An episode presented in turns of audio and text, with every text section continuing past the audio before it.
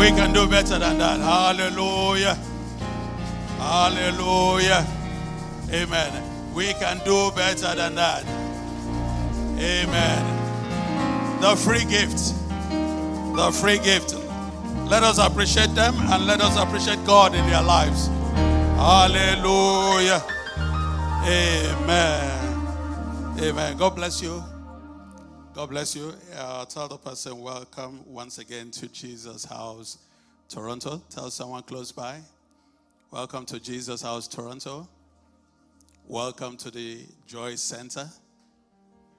We are the parish of the Redeemed Christian Church of God. God has ordered your steps. I want to prophesy into your life. You will not leave here empty handed. Amen.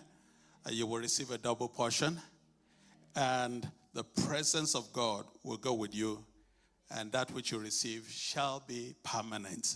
Amen. Amen. Amen. Amen. I, I, believe that we need to also thank God for all the testimonies that have been given. And I believe that uh, those testimonies will continue to be established.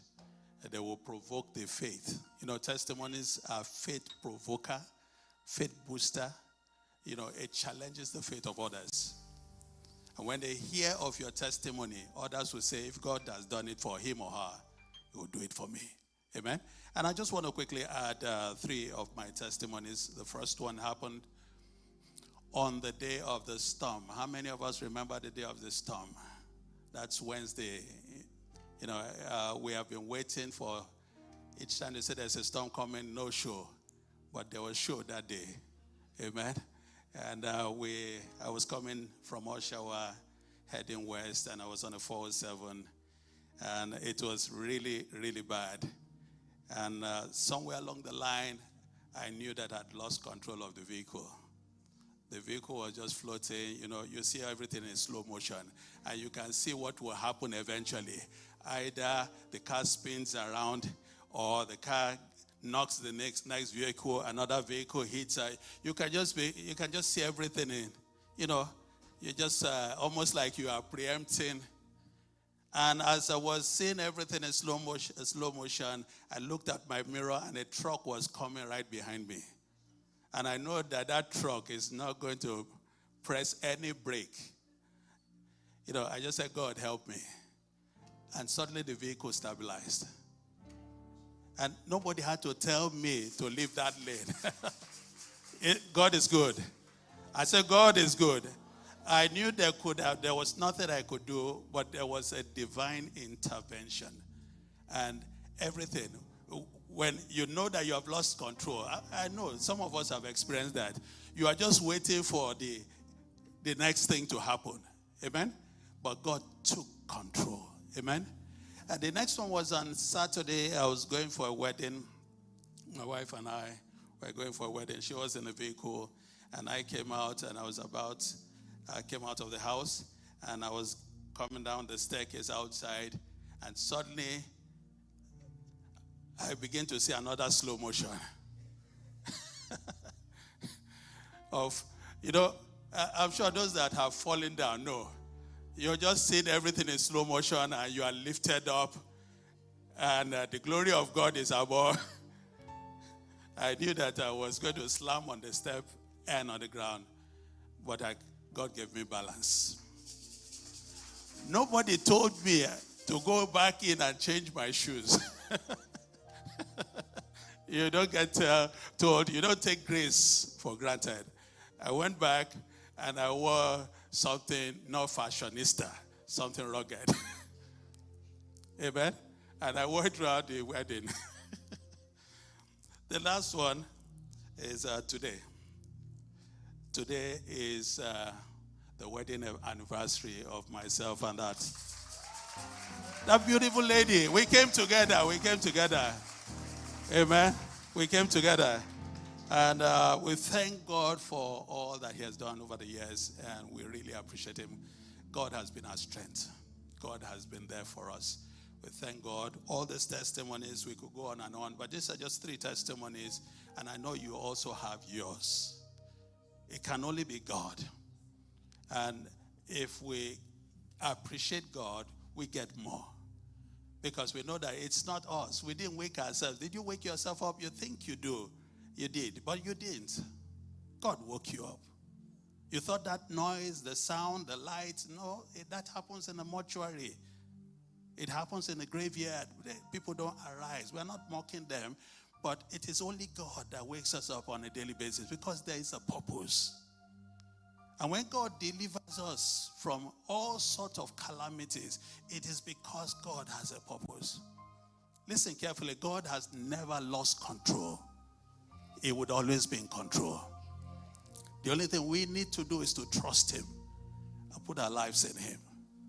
Uh, you get into a situation, you could begin to scream and all that, but just remember God is in control. Call upon Him, and He would answer, and He would intervene. And one of the things that was lit up over my heart when I began to play back all those things that have happened, it's just answered prayers. God answers prayers. Prayers work. God would always respond. The Bible says in Mark 11 24, whatever you desire, when you pray, believe that you have received it and you will have it. You don't have to see it first. Because impossibility is not in God's dictionary. The Bible says, For with God, all, not some things, all things are possible. Another scripture in Mark, uh, in uh, Romans 8 28, and I'm sure you are familiar with it. It says, And we know, and we know all things, not some things, all things work together for good for them that love the Lord and are called according to his purpose. God is no respecter of persons. He will do it for you. God's miracles are repeatable. He will do yours. Just embrace Him and say unto God, I will not let you go until you bless me. And God will bless you.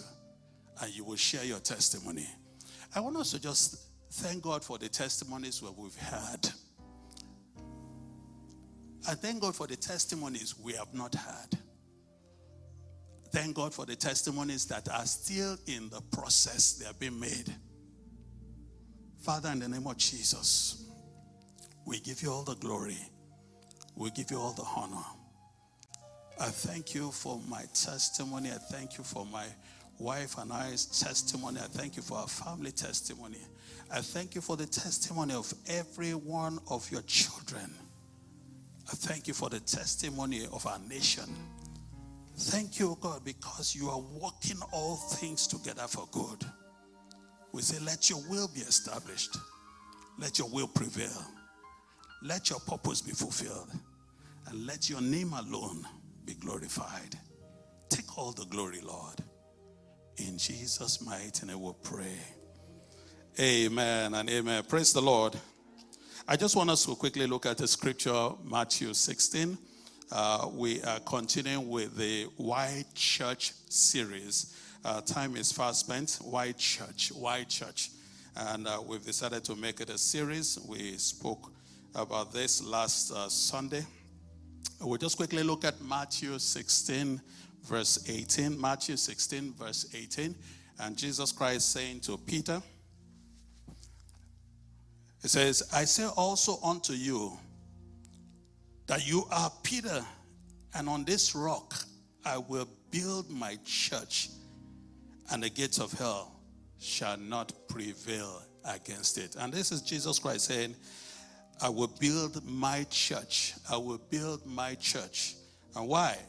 So that the gates of hell, so that all the opposition, the hindrances, the limitation, the frustration, the delays, all the things that the enemy wants to throw against it will not prevail against it. And that's why the psalmist says, Many times have they afflicted me from my youth, but they never prevailed against me. They will try, but they will fail.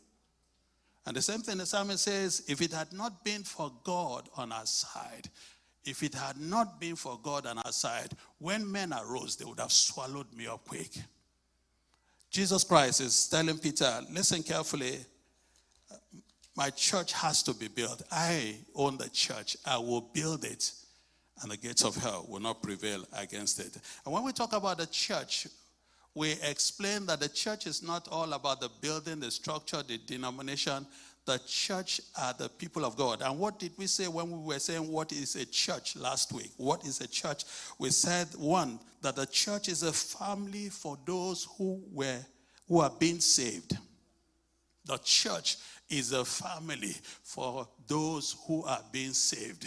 Because as we are looking for salvation that has been given by God, the gift of salvation, the family is where we are going to be translated into. When we are saved, we become members of the family, with is the church. And two, we said the church are the people of God and the family of God's people. And it's a privilege to be part of this family. It's a spiritual family. We have our biological family, but God Himself has deemed it fit that we become part of one family. And that's what the church is. And one of the things we try to emphasize is if we do not know the purpose of a thing, abuse is inevitable. If we do not know that the church is a family for uh, is a family for those who are being saved, then we take it for granted. If we do not know that the church is a family of God, the people of God, then we take it for granted. Also, we said the church is the body of Christ, and Jesus is the head. A body has to have a head to be alive. And a head needs a body to function. So we said last week that the church is the body of Christ and Jesus is our head. And when we understand all this, then we understand that we are not here just for the socials. We're not just here to just hang out. We're not just here because there's nothing else to do. We're not just here because it is free admission. We're here because we consider ourselves members of God's own family. We're here because we are wanting to become part of those that are to be saved. We're here because we know that we are the body of Christ and Christ is our head. And when we know this, then we walk in line with what God wants us to do. And today we are going to talk about the purposes of church. And as I said, it's important to know the purpose of a thing. We're talking about the purposes of church because there's someone here that is probably asking himself or they have had the question why is church important? Why am I in church? Why do I come to church? Why don't I just stay on my own?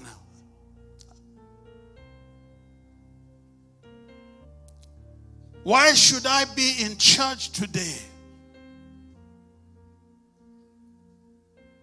Remember, I said you are a member of the family, and this is a family gathering.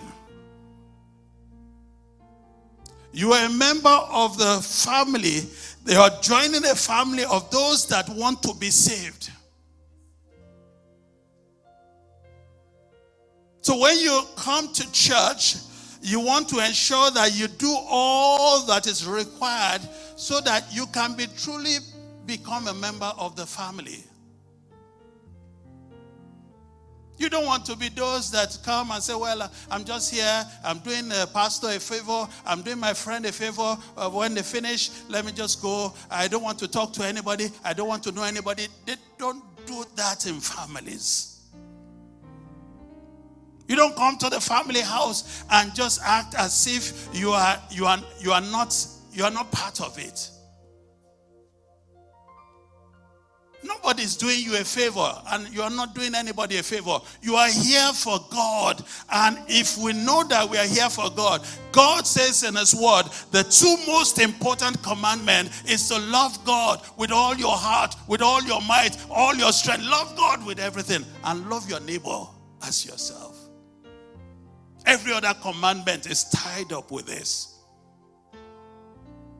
And when we gather, it is to fulfill the commandment of God because Jesus Christ Himself says, Upon this rock I will build my church and the gates of hell. So when we are gathered, we are in the process of being built. Tell someone I'm, I'm, I'm still in the process. And God would build me spiritually, God will build me physically. God will build me financially. God will build me academically. God will build me mentally. In every area, maritally, God will build me. And that's why when we gather in the church, we leave here value added. Let's look at the first reason, the purpose of the church, and I'll quickly try to rush and cover as much as possible. First of all, one, we are here to worship God. You are not here for the pastor. You are not here for your family. You are not here for your friend. You are here because you have come for God, to worship God. We know the story in Matthew chapter 2 where the wise men left all that they were doing, left family, all they were seeking is to find the king, the king that has been born, so that they can worship him.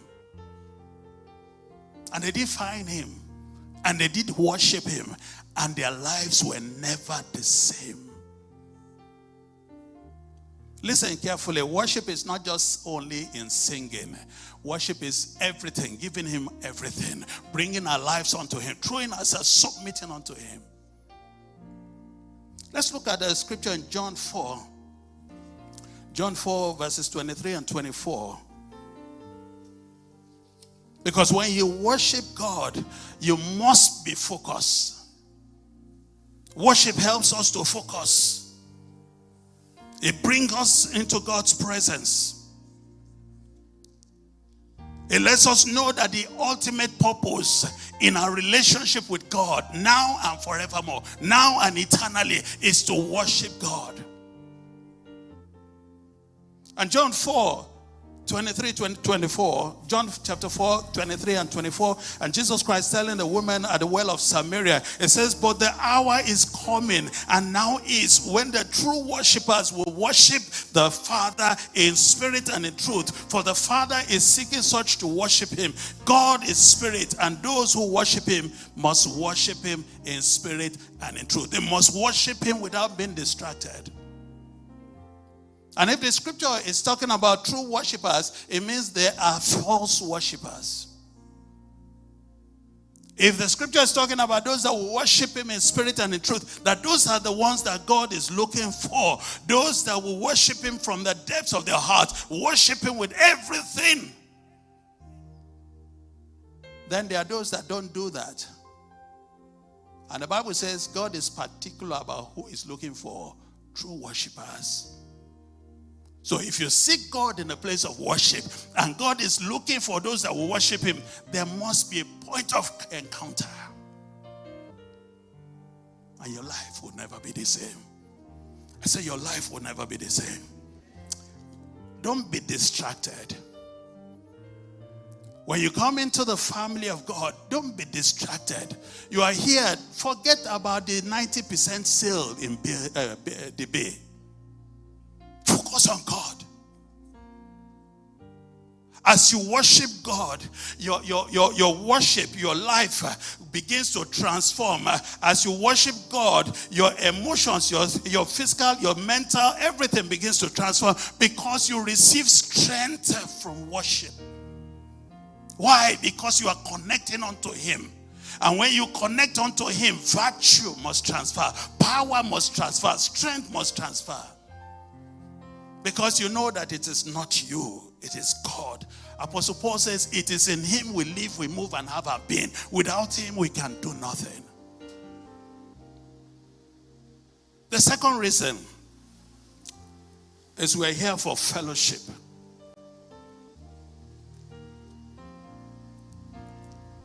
We're here for fellowship. We're here to be together. We are here to ensure that we are encouraging each other. We are supporting each other. We are learning from each other. We are adding value to the lives of each other. We are, we are being able to be accountable to each other. We are here to fellowship. And what's our fellowship? Our fellowship is vertical and horizontal. Our fellowship is with God, and our fellowship is with each other. Because it says, love God with all your heart and love your neighbor as yourself. So don't think that your fellowship, I know God, but I do not want to know any of his children. I don't want to fellowship. Then you have missed it. I don't have to go into that. Because if you love God, then you will love your neighbor. If you do not love God, then you cannot love your neighbor.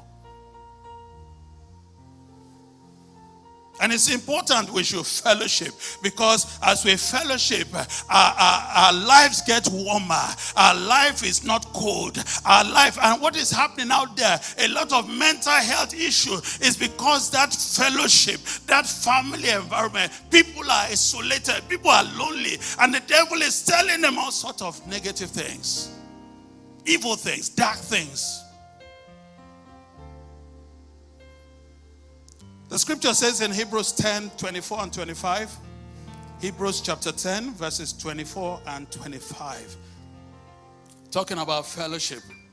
Hebrews 10, verses 24 and 25. It says, And let us consider one another in order to stir up love and good works. So consider one another. It's not about you alone, it's about one another. It's not just about bless me, blessing. It is about being able to be a blessing.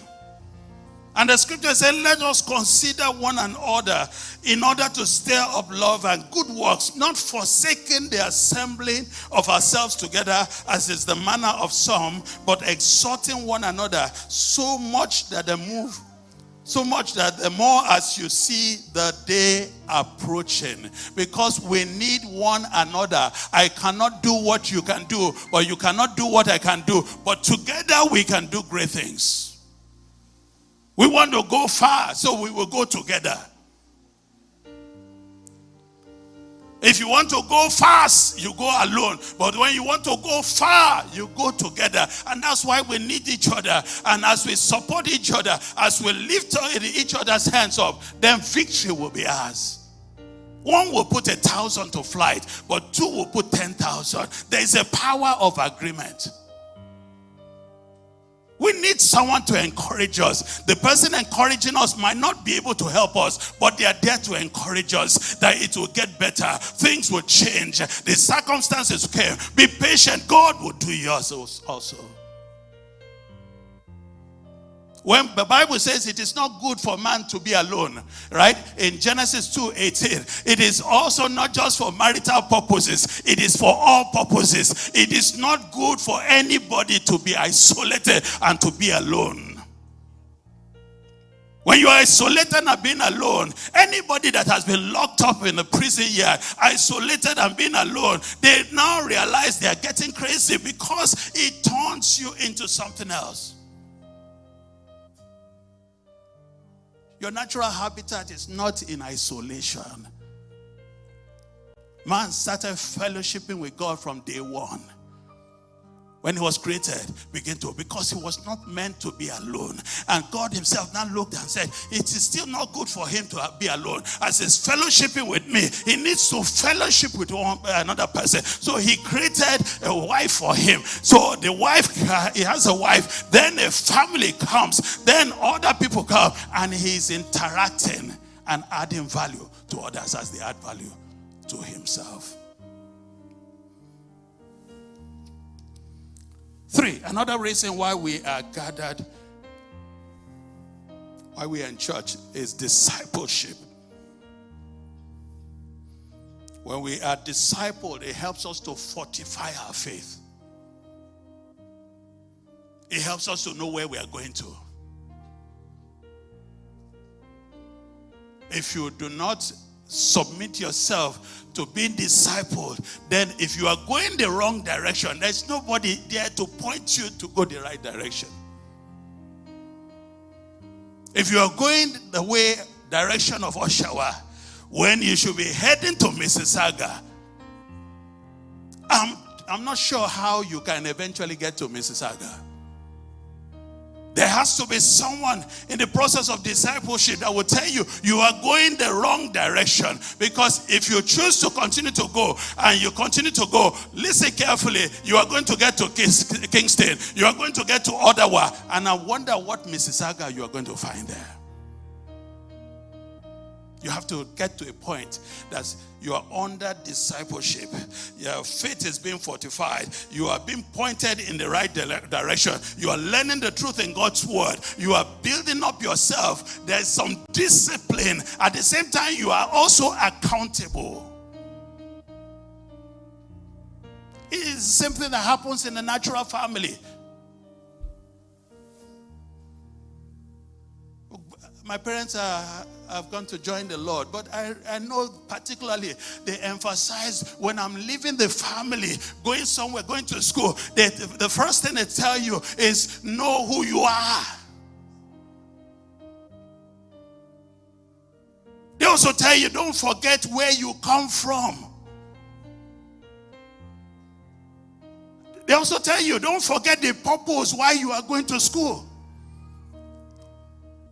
They're just reminding you so that you ensure that you are disciplined, so that you are discipled under their under their parents, uh, uh, uh, their, their, their, their, their, parental guidance.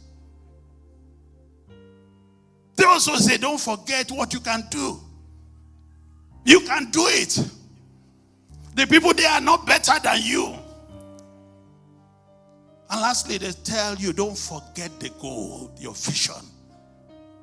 You're not just going to hang out there. You have a purpose. Don't forget the goal. Don't forget the vision. When people isolate themselves, it's difficult to disciple them because they are not accountable to anybody. Nobody can talk to them. Nobody can direct them. Nobody can instruct them. And whatever they think they know, then that's what they are going to hold on to, even though they might not be walking in the truth. Romans 10 17 faith, says, Faith comes by hearing, and hearing by the word of God. Faith comes by hearing, and hearing by the word of God. Faith comes by hearing, and hearing by the word of God. So it means that you need to hear the word of God over and over and over and over and over. And your faith begins to rise. It rises, it rises, it rises, rises, and it becomes active. The spoken word provokes your faith and puts you into action. You do not know why you are doing it, but you know God has said it and you act upon it. It all comes from being discipled. And some of the part of being disciple is when we become workers or we serve in the household of God. Because as we serve in the household of God, there is no how you cannot know the God that you are serving.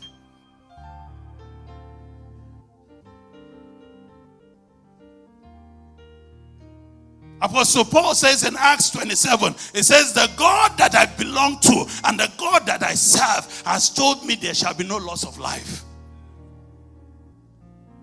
Because we all belong to God, but we do not all serve God. Because we have not submitted so that we can be built up spiritually and make a significance, make an impact in life. John 8, verses 31 and 32. John 8, 31 and 32. John 8, chapter 8, verses 31 and 32.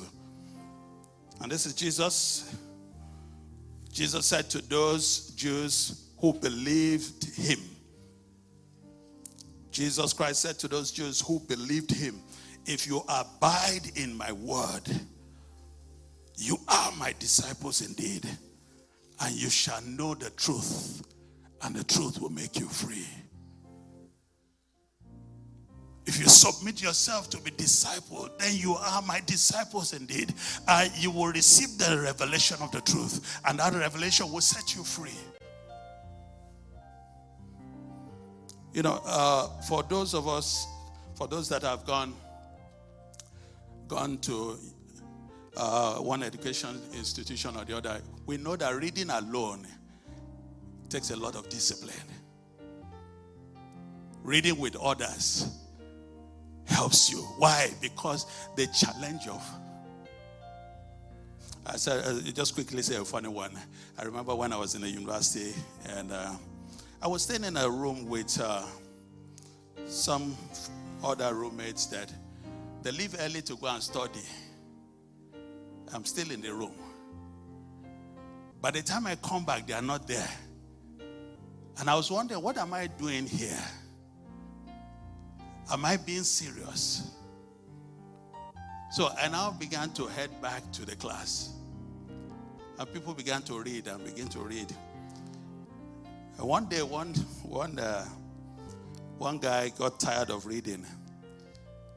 And he came to the room and looked at everybody studying and said, It is funny, everybody is studying, but not everybody here will pass.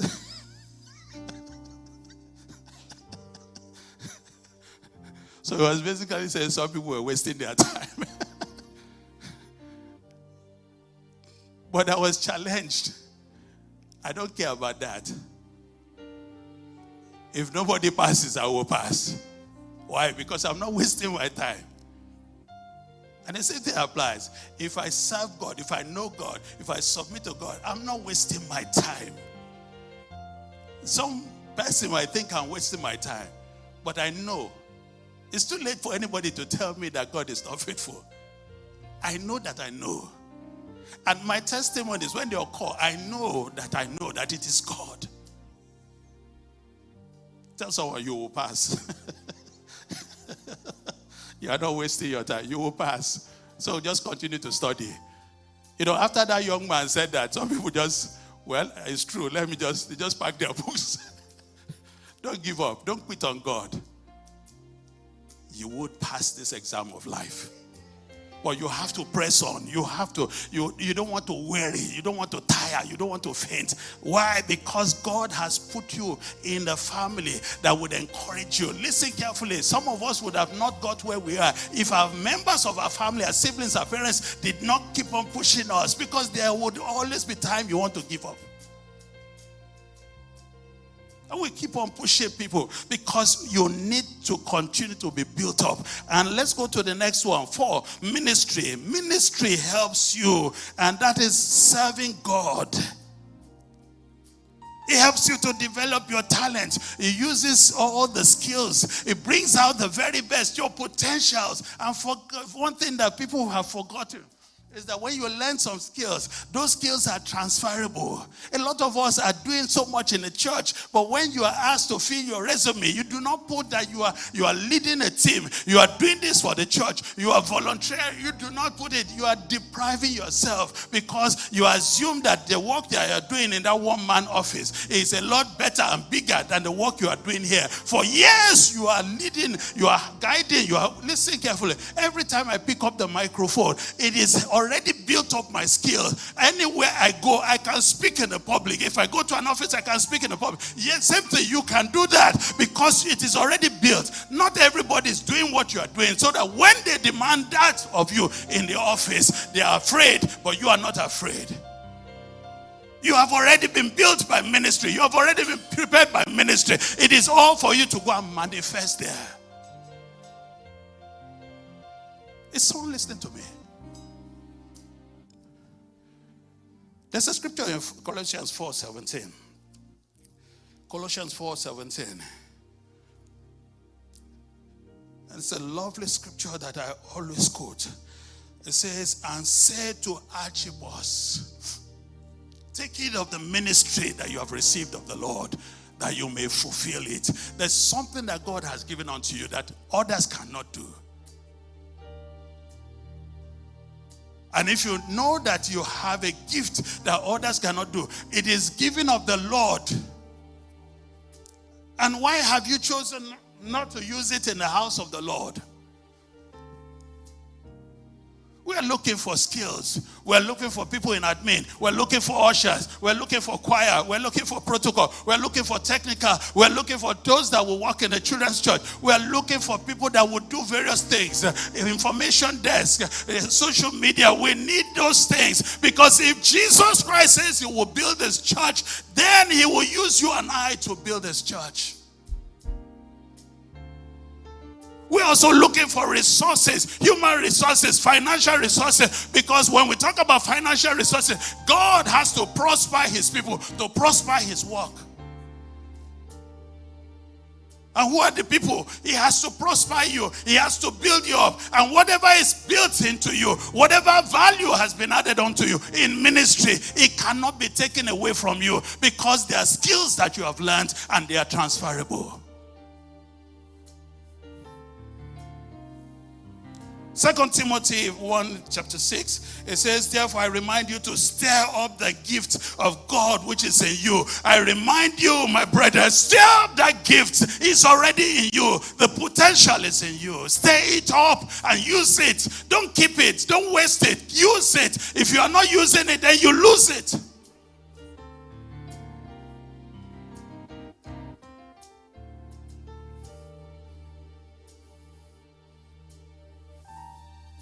Another reason is evangelism. It helps us to reach out to our friends, family, neighbors for Jesus Christ. It helps us to expand the kingdom of God. The Bible says in Acts 1 8, when you receive power, when the Holy Ghost falls upon you, and you shall be witnesses unto me. God wants us to be witnesses. The best way you can retain your salvation is to share it. Don't hide your salvation unless you do not believe in the gift of Jesus, the gift of life. Don't hide your salvation. As you share it, then you know that you are already doing God's work, and God Himself has to bless you to bless others. And lastly, the purpose of church is prayers. Whatsoever you desire, when you pray, believe that you have received it. Mark 11 24. The effectual, fervent prayer of the righteous man avails much. The Bible says we should pray without ceasing because prayer works. And when we gather in church and pray, we become more powerful we're able to make more impact. We're able to utilize the power of agreement. God Himself said concerning the Tower of Babel, those building the Tower of Babel for an evil purpose, that because these ones are of one mind, nothing can be withheld from them. Now you and I have to get together and pray and pray concerning personal needs, concerning corporate needs, concerning church needs, concerning national needs, concerning the needs of our neighborhood, of our cities, then we become more powerful. Ordinary men and women become extraordinary. I want us to rise up on our feet. I want us to pray. Time is fast spent. I want us to pray. We're gathered. All the things that I've spoken about are the purpose and reason why we're here. But as we ended with a prayer, I want us to pray. One, that the captives, wherever they are, and there are a lot of people being held captives, wherever they are, they will be set free. want to pray also that whoever is sick, whether in the hospital, at home, whether critical, minor, whether emergency, whether they have already given them a terminal, uh, a, a, a time that they will pass on. Want to pray that the sick will be healed. They would arise, they will walk. That hospital is not their residence. That hospital room is not their bedroom. That hospital bed is not their bed. We want to pray that the sick, wherever they are, whether they know they are or they do not know, we want to pray that they will be healed. God says He will restore health and heal everyone. And we also want to pray that whoever is unsaved will be saved. They will receive their salvation. Because that's why we are a church eh, to ensure that we have open hands. We are not just being blessed, we want others to be blessed. Whether you know them or you do not know them, whether they are within Canada or outside Canada, listen, your prayers are not restricted by geographical boundaries. Your prayers do not need a passport. Wherever you call upon the Lord, whoever the person is, wherever they are, God is able to touch them. I want you to begin to pray. Let us begin to pray right now as a church, as a family. We are concerned uh, because others out there need to be part of this family. We want to pray that whatever the enemy is using to afflict them, uh, remember the Bible says, I will build my church and the gates of hell will not prevail. Wherever the gates of hell has been prevailing against some, we want to pray against it. We want to pray that whoever is held captive, whether mentally, whether spiritually, whether physically, whether by terrorist action, whether by criminal action, whether kidnappers, whoever is being held captive, whether by indoctrination or manipulation, we want to pray that they will be set free. They will walk in freedom and liberty. They will know the truth, and the truth will set them free. Now, I want you to stretch forth your hands and we in the spirit just touch anyone that is sick no matter what the doctors have said. We thank God for doctors. We thank God for medication. We thank God for all that is required. But we know that God Himself is able to complete whatever He has started. Let us begin to stretch for the hands and begin to pray for the sick. Whatever has been said, we want to believe the Lord's report that that body organ, that tissue, that bone, that marrow, that nerve, that muscle, that blood cell, that part of the body, it will be healed, it will be restored, it will be made whole, it will be made complete in the name of Jesus. Touch them wherever they are, oh God. Let these ones be brand new. From the hair, crown of the head to the soles of the feet. Let every deposit, every seed, every property of the enemy be flushed out of their system in the name of Jesus. Lastly, I just want us to pray for those that are yet to be saved. The Bible says some people came to Paul and said, What was what what should we do to be saved? And says, Believe in the Lord Jesus Christ, and you shall be saved. Believe. The Bible says, He that believes in Jesus Christ will not be put to shame. I want us to pray. There's some here that are yet to be saved. There's some online that are yet to be saved. All it means is accepting Jesus Christ as your Lord and Savior. It's giving your life to Jesus Christ. God loves you. God loves you. God loves you. And He has given His very best. And your very best is your life. If you love God, you reciprocate by giving your life unto Him. If you believe that Jesus Christ died for your sin and rose on the third day, then you are submitting your life unto Him. You are confessing your sins. You are asking for forgiveness. And you are being welcomed into the family of God. Father, in the name of Jesus, I pray, oh God, if there be any, oh God, that are yet to give their lives, let them be convicted by your spirit. Let them be convicted. Let, oh God, their salvation not be by persuasion. Let it not be by manipulation. Let it not be by coercion. Let their salvation be as a result of your conviction. Touch them, oh God and let them, whether on location or on site, online, let them fall at the feet of our Lord Jesus Christ. Let them submit and receive the assignment that the Lord has prepared for them. Father, in the name of Jesus, I pray, oh God, for whoever is yet to give their lives. I pray, oh God, for their salvation this day. I pray for their salvation this weekend. I pray for their salvation this week. I pray for their salvation this month. Father, touch them. Whatever, wherever they are on the road to Damascus, Father, let them fall off the high horses of pride, of arrogance, of rebellion, and let them fall at the feet of our Lord Jesus Christ. And let them, oh God, be brand new and start a new life. Thank you, God. In Jesus' mighty name we pray. Amen. Congratulate someone beside you and please be seated. Uh, if you desirous of giving your life to Jesus, please come to the front seats after the service. We would like to meet with you, pray with you, and be able to guide you. It's part of being a member of this family and any church family. It is a family of those that are being saved. And I believe that your salvation would not be lost, even as you abide within the family and if you abide within the Word of God. The Lord will continue to help you, build you, support you, encourage you, and lift you up in Jesus' name. God bless you mightily. Congratulate someone. Amen.